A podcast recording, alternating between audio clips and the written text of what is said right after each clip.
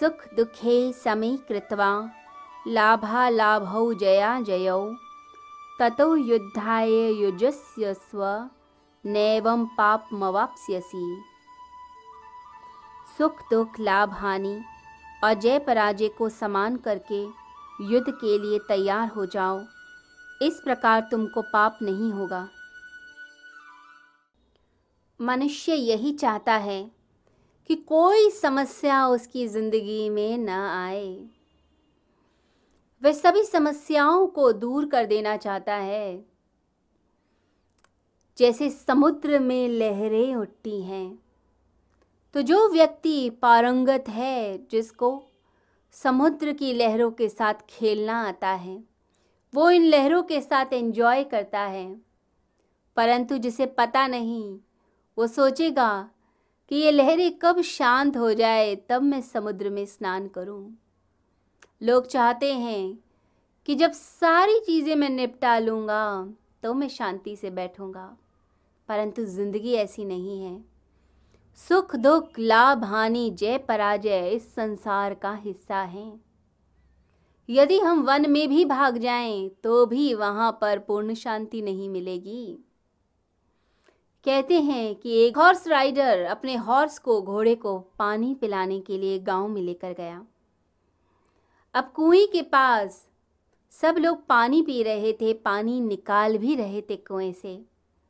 तो जो पुली थी, जो मशीन थी, जिससे पानी निकाला जाता है, वो शोर कर रही थी। तो हॉर्स राइडर ने कहा, घुड़सवार ने कहा कि आप इस पुली को बंद कीजिए, शोर हो रहा है, मेरा घोड़ा बिदक रहा है। तो गाँव के लोगों ने कहा, यदि ये बंद हो गई तो पानी आना भी बंद हो जाएगा। पानी कैसे पिलाओगे? तो जीवन का भी यही हाल है। कुछ ना कुछ समस्या लगी रहती है। सब समाप्त नहीं होगा। इसी समस्या में, इसी संघर्ष में जो व्यक्ति जीवन जीता है शांति के इस जल का पान कर लेता है, वही जीवन जीना सीख जाता है। नहीं तो वन में भी चले जाएँगे तो हवा का भी शोर होगा पशु पक्षियों का शोर होगा कीट पतंगों का होगा। कहाँ तक शांति के लिए भागोगे? तो जीवन की समस्या का सामना करो, डटकर करो, और अपनी ज़िंदगी को आनंद से भरो। ऐशा ते भी हिता सांख्ये। बुद्धिर्योगे त्विमां शृणु। बुद्धया युक्तयो यया पार्थ, कर्म बंधनम प्रहास्यसी।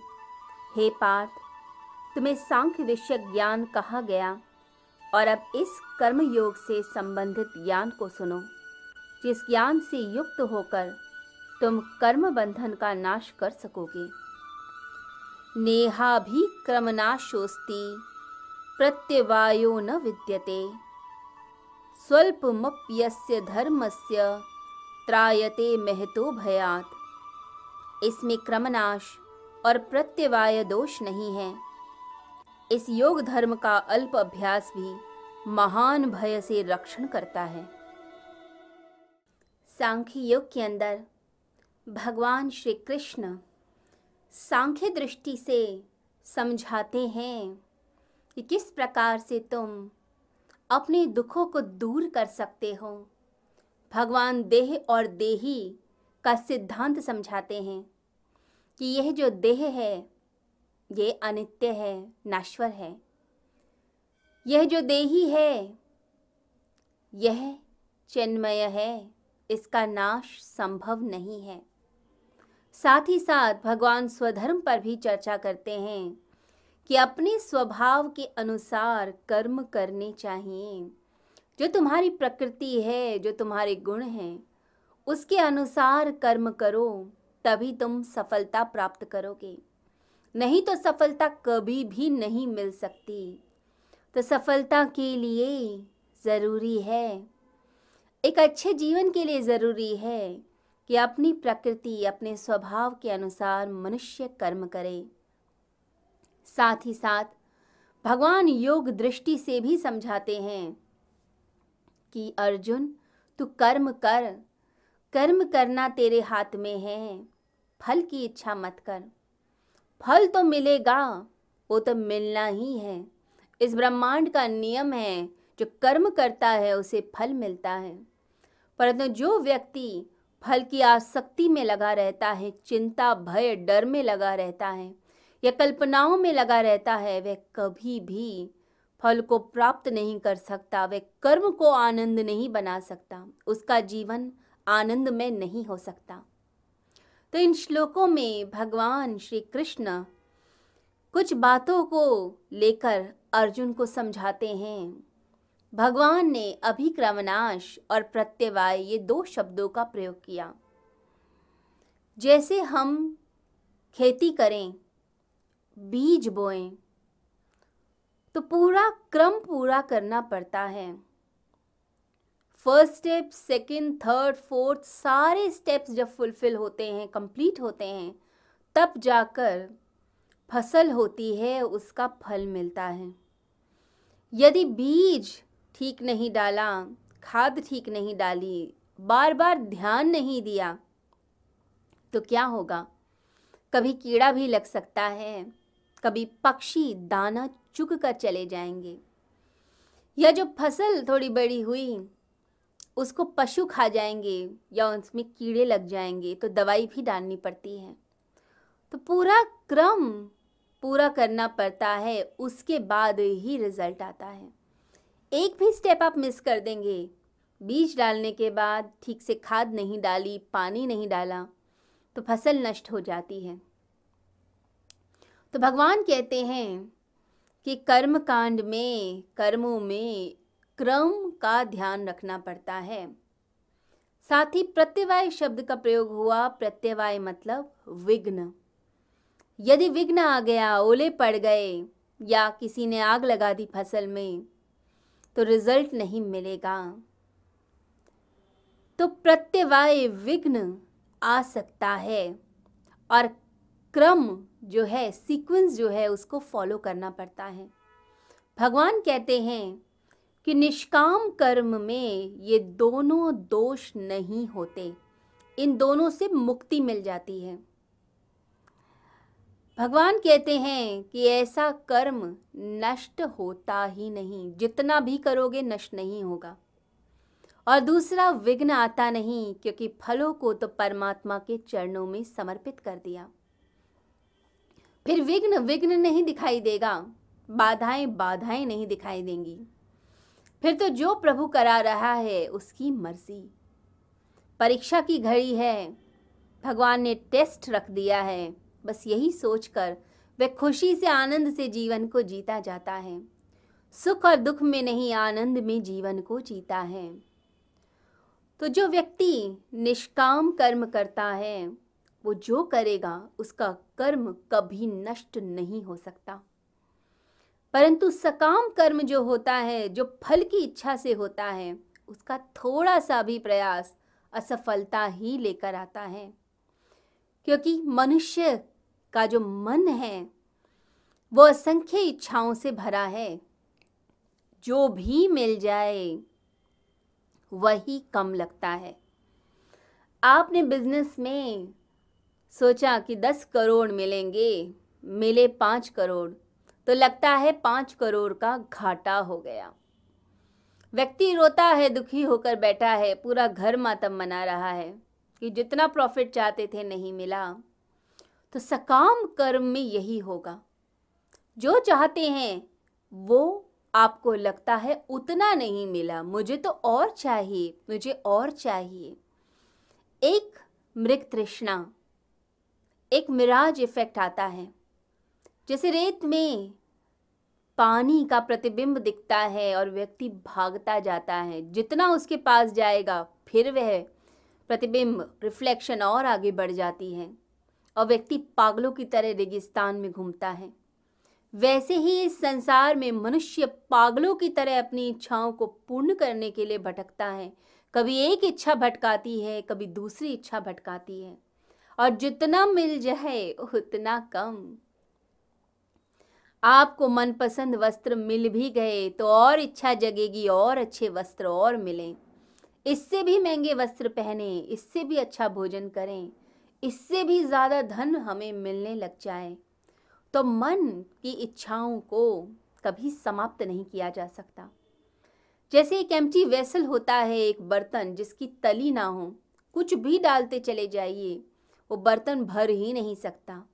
बिल्कुल इसी प्रकार से ये मन भरता नहीं, मन किसी का नहीं भरता। कई बार तो पेट भर जाता है, फिर भी हम कहते हैं मन नहीं भरा और खाने का मन है। इसका मतलब है कि जो इच्छाएँ हैं, वासनाएँ हैं, हमें भटकाती हैं और हम इन वासनाओं में भटक कर अपने आप को नष्ट करते हैं। तो संतुष्ट है वह व्यक्ति जो निष्काम कर्मी है, जो करता है, आनंद से करता है। एक छोटे से बच्चे को आप देखें, कितना मस्त होकर खेलता है। आप उसके साथ खेल रहे हैं, उसको हार जीत नहीं पता। वो जो कर्म कर रहा है, खेल कर रहा है, उसके लिए वो आनंद है, इसलिए करता है। वो इसलिए नहीं करता कि कोई वस्तु मिलेगी, कोई क्रेडिट मिलेगा, नहीं। वह खेल ही सब कुछ है, वो आनंद ही सब कुछ है। इसलिए बच्चे ज़्यादा भोजन नहीं करते।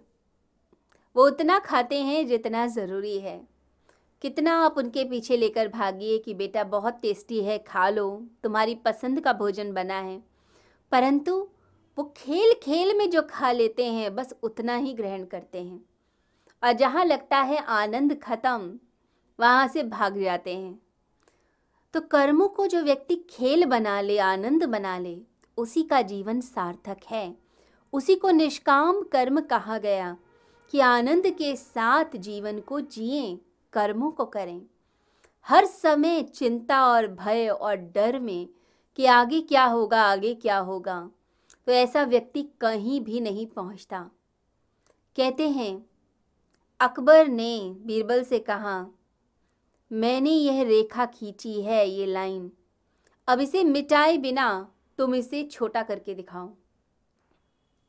बीरबल ने क्या कहा? बीरबल ने कुछ नहीं करा, बस पेंसिल ली और उस रेखा के नीचे एक बड़ी लाइन खींच दी। अपने आप पहली लाइन छोटी हो गई। तो इच्छाओं का भी यही हाल है। लगता है कि हमारा मकान बड़ा सुंदर है, परंतु जैसे ही पड़ोसी ने हमसे भी बड़ा हमसे भी सुंदर मकान बना लिया तो हमें लगने लगता है कि हम तो दरिद्र हैं, गरीब हैं, छोटा घर है हमारा। अभी तक लगता था घर बड़ा है, अब अचानक छोटा हो गया। अभी तक लगता था हम धनी हैं, दूसरे का धन देखकर लगा, अरे, हमारे पास तो कुछ भी नहीं, और भागो, और दौड़ो, और चीज़ें प्राप्त करो, और बड़ा पद चाहिए, और बड़ी चीज़ें चाहिए, और ज़्यादा ज्ञान चाहिए। तो दूसरों को देखकर प्रतिस्पर्धा करता है इंसान और हेल्दी प्रतिस्पर्धा नहीं है। हेल्दी कंपटीशन नहीं है कि सिर्फ़ बढ़ाना है अपने आप को। दूसरे को नीचा दिखाने के लिए और अहंकार की पुष्टि के लिए मनुष्य ये सब करता है कि हमारा ईगो ज़्यादा रहे कि हम कुछ हैं इस संसार में और हमसे बड़ा कोई नहीं। तो निष्काम कर्मी क्या करेगा? वो जो कर्म करता है, खुशी से, आनंद से करता है, वो बाहर संसार को नहीं देखता, वो अपनी आत्मा को देखते हुए कर्म करता है, परमात्मा को देखते हुए कर्म करता है और फलों को परमात्मा के चरणों में चढ़ाता है, क्योंकि उसे पता है, उसे मुक्ति चाहिए। इस संसार की गेम में, खेल में वो फंस कर अपनी मुक्ति के द्वार नहीं बंद करता। रोज़ कोई नई चीज़ आएगी, कितना भागोगे? रोज़ नई टेक्नोलॉजी आती है, रोज़ नई चीज़ें आती हैं, आप कब तक भागोगे? कब तक आप नई सी नई चीज़ों से घर को भरोगे? घर को लोगों ने एक म्यूज़ियम बना रखा है। तरह तरह की चीज़ें एकत्रित करके रखते हैं तरह तरह की वस्तुएँ एकत्रित करके रखते हैं। लगता है सब कुछ हम ही रख लें, लेकिन फिर भी मन नहीं भरता। तो इस मन के पीछे जो भागेगा, वो अपनी ज़िंदगी को व्यर्थ करेगा।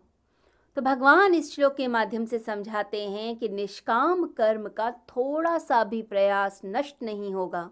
और सकाम कर्म का बड़े से बड़ा प्रयास असफलता को लाता है। तो फ्रस्ट्रेशन, असफलता, फेलियर, छाया है सकाम कर्म की। और निष्काम कर्म की जो छाया है, वो हमेशा सफलता और सार्थकता है। क्योंकि आपको परम लक्ष्य तक लेकर जाती है, परम लक्ष्य तक। और भगवान ने यहाँ प्रत्यवाय यह शब्द भी प्रयोग किया। यानी जो निष्काम कर्म है, इसमें बाधाएँ नहीं हैं। गंगा जब निकली अपने स्त्रोत्र से तो उसने कोई मैप नहीं बना के रखा कि मैं इन इन जगहों से जाऊँगी। ये मेरा रूट रहेगा। जैसे कोई इंजीनियर ट्रेन बनाता है ट्रेन का ट्रैक बनाता है डिज़ाइन करता है तो पूरा मैप बनता है कि इन इन चीज़ों को बीच से हटाना पड़ेगा। ये बाधाएँ हैं, ये विघ्न हैं। परंतु गंगा जब निकलती है, सागर की ओर जाती है, जो भागीरथी चलती है तो वो कोई मैप बनाकर नहीं चलती, वो चल पड़ती है। और मार्ग में जो पहाड़ आता है, मकान आते हैं, पेड़ आते हैं, वो उनको उड़ाती नहीं है। पहाड़ आया तो पहाड़ के साइड से निकल गई, मकान के साइड से निकल गई, पेड़ के साइड से निकली। बाधाएँ हैं, लेकिन बाधाओं को बाधा नहीं माना। अब जो मार्ग मिला, बस वही मार्ग प्रभु का है, वही मार्ग भगवान ने दिया है। तो निष्काम कर्मी अपने कर्मों के द्वारा प्रभु तक पहुँचता है और प्रभु जो मार्ग देते हैं उसे उसी मार्ग पर चलता जाता है। वो मन में एक निश्चित धारणा नहीं बनाता कि नहीं, मुझे तो यही चाहिए। वह एक लक्ष्य बनाएगा, लेकिन जो रूट भगवान देगा, जो रास्ता भगवान देगा, उस रास्ते पर चलता जाता है। तो ऐसे व्यक्ति के जीवन में अगर विघ्न है, समस्याएँ हैं, दुख है, पीड़ा है तो भी वह उन्हें पीड़ा नहीं मानता। वह प्रभु की परीक्षा मानता है और उस परीक्षा में उत्तीर्ण होते हुए आगे जाता है। वो कंप्लेन नहीं करेगा कि क्यों बाधा दी। उसके लिए वो बाधा नहीं है।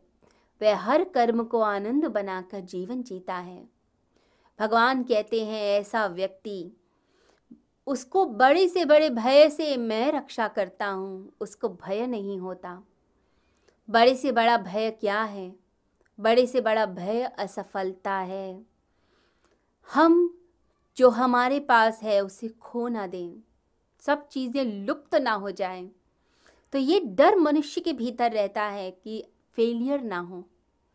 हमारी इच्छाएँ एक्सपेक्टेशंस आकांक्षाएँ पूर्ण हो जाएँ। यही तो डर है कि छूट ना जाए।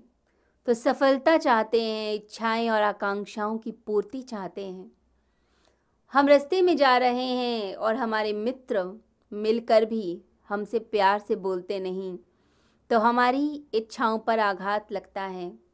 हमने एक्सपेक्ट किया था कि मित्र प्यार से बोलेगा, लेकिन मित्र ने तो देखा भी नहीं। हम घर गए तो बच्चा हमारी बात नहीं सुन रहा तो गुस्सा आने लगता है कि बच्चे ने बात नहीं सुनी, मैं चाहता था कि बिज़नेस को आगे बढ़ाए, परंतु यह तो सारा दिन कला के पीछे भागता है, चित्रकला के पीछे भागता है, जीवन बर्बाद कर रहा है। तो मन में दुख उत्पन्न होता है। पत्नी जो रोज़ ध्यान रखती थी, आज ध्यान नहीं रख रही। तो गुस्सा आता है, हमारी इच्छाएँ एक्सपेक्टेशन पूरी नहीं होती तो क्रोध आता है। तो भगवान कहते हैं, जितनी भी तरह की अपेक्षाएँ, इच्छाएँ, दुख, पीड़ाएँ मनुष्य पैदा करता है अपने जीवन में, सकाम कर्म करके, वो सब चीज़ें तिरोहित हो जाती हैं जब व्यक्ति निष्काम कर्म करता है, अपने जीवन को सुगंधित बनाता है। इस निष्काम कर्म का अभ्यास अवश्य करना चाहिए। आप रास्ते में जा रहे हैं, किसी व्यक्ति को कोई ज़रूरत पड़ी तो बिना किसी अपेक्षा के एक्सपेक्टेशन के उसकी मदद कर दीजिए। कोई व्यक्ति रोकर बैठा है, दुखी है तो उसके पास जाकर उसके दिल की बात सुन लीजिए।